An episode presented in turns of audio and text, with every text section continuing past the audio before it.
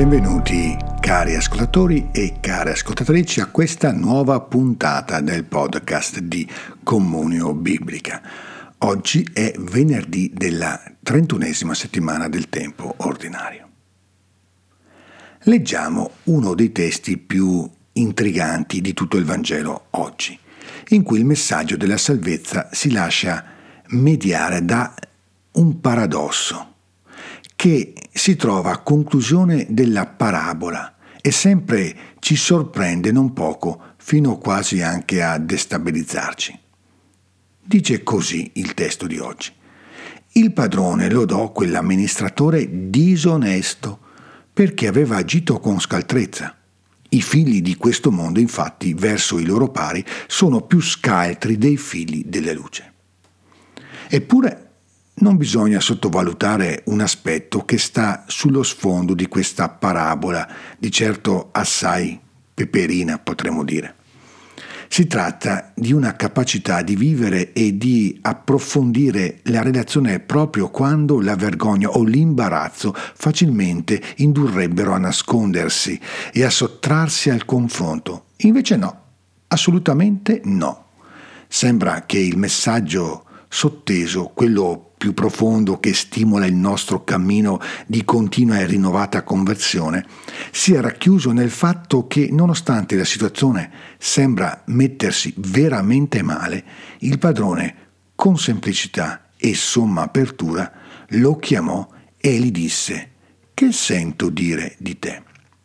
La reazione dell'amministratore, che viene qualificato come disonesto, è in realtà di grande onestà prima di tutto perché non si giustifica, ma prende coscienza, rivelandosi capace di guardare in faccia alla realtà. Che cosa farò ora? Questa è la domanda che si pone.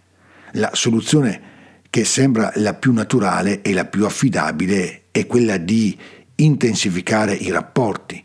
Chiamò uno per uno i debitori del suo padrone soprattutto questo amministratore è capace di parlare a se stesso per portarsi oltre se stesso, obbligando a una sorta di verità sulla propria vita, che invece di paralizzarlo nelle sue decisioni e nelle sue azioni, gli permette di andare più lontano, gli dà una spinta ulteriore.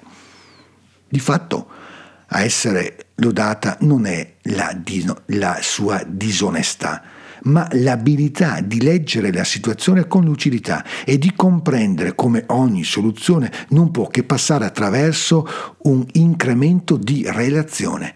Gli amici, appunto. Verrebbe da chiedersi come mai gli innominati denigratori si siano disturbati per denunciare questo amministratore.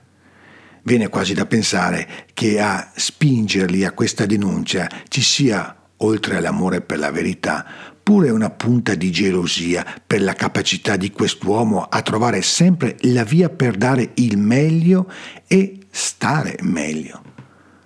La domanda rimane aperta. In ogni modo, si può azzardare anche nell'interpretazione di questa parabola tra le più paradossali, dicendo che la questione non è semplicemente l'onestà, ma direi l'integrità. Di questo sembra parlarci appunto l'Apostolo Paolo, quando dice vi ho scritto con un po' di audacia, come per ricordarvi quello che già sapete a motivo della grazia che mi è stata data da Dio per essere ministro di Gesù Cristo tra le genti, adempiendo il sacro ministero di annunciare il Vangelo di Dio perché le genti divengano un'offerta gradita, santificata dallo Spirito Santo. Non basta accontentarsi di essere onesti è necessario essere pure scaltri nel cercare di trovare sempre il modo di portare avanti la speranza di una vita migliore per se stessi e soprattutto per gli altri. Equilibrio mai facile da creare e sempre difficile da mettere in pratica. Buona giornata e ogni bene nel Signore.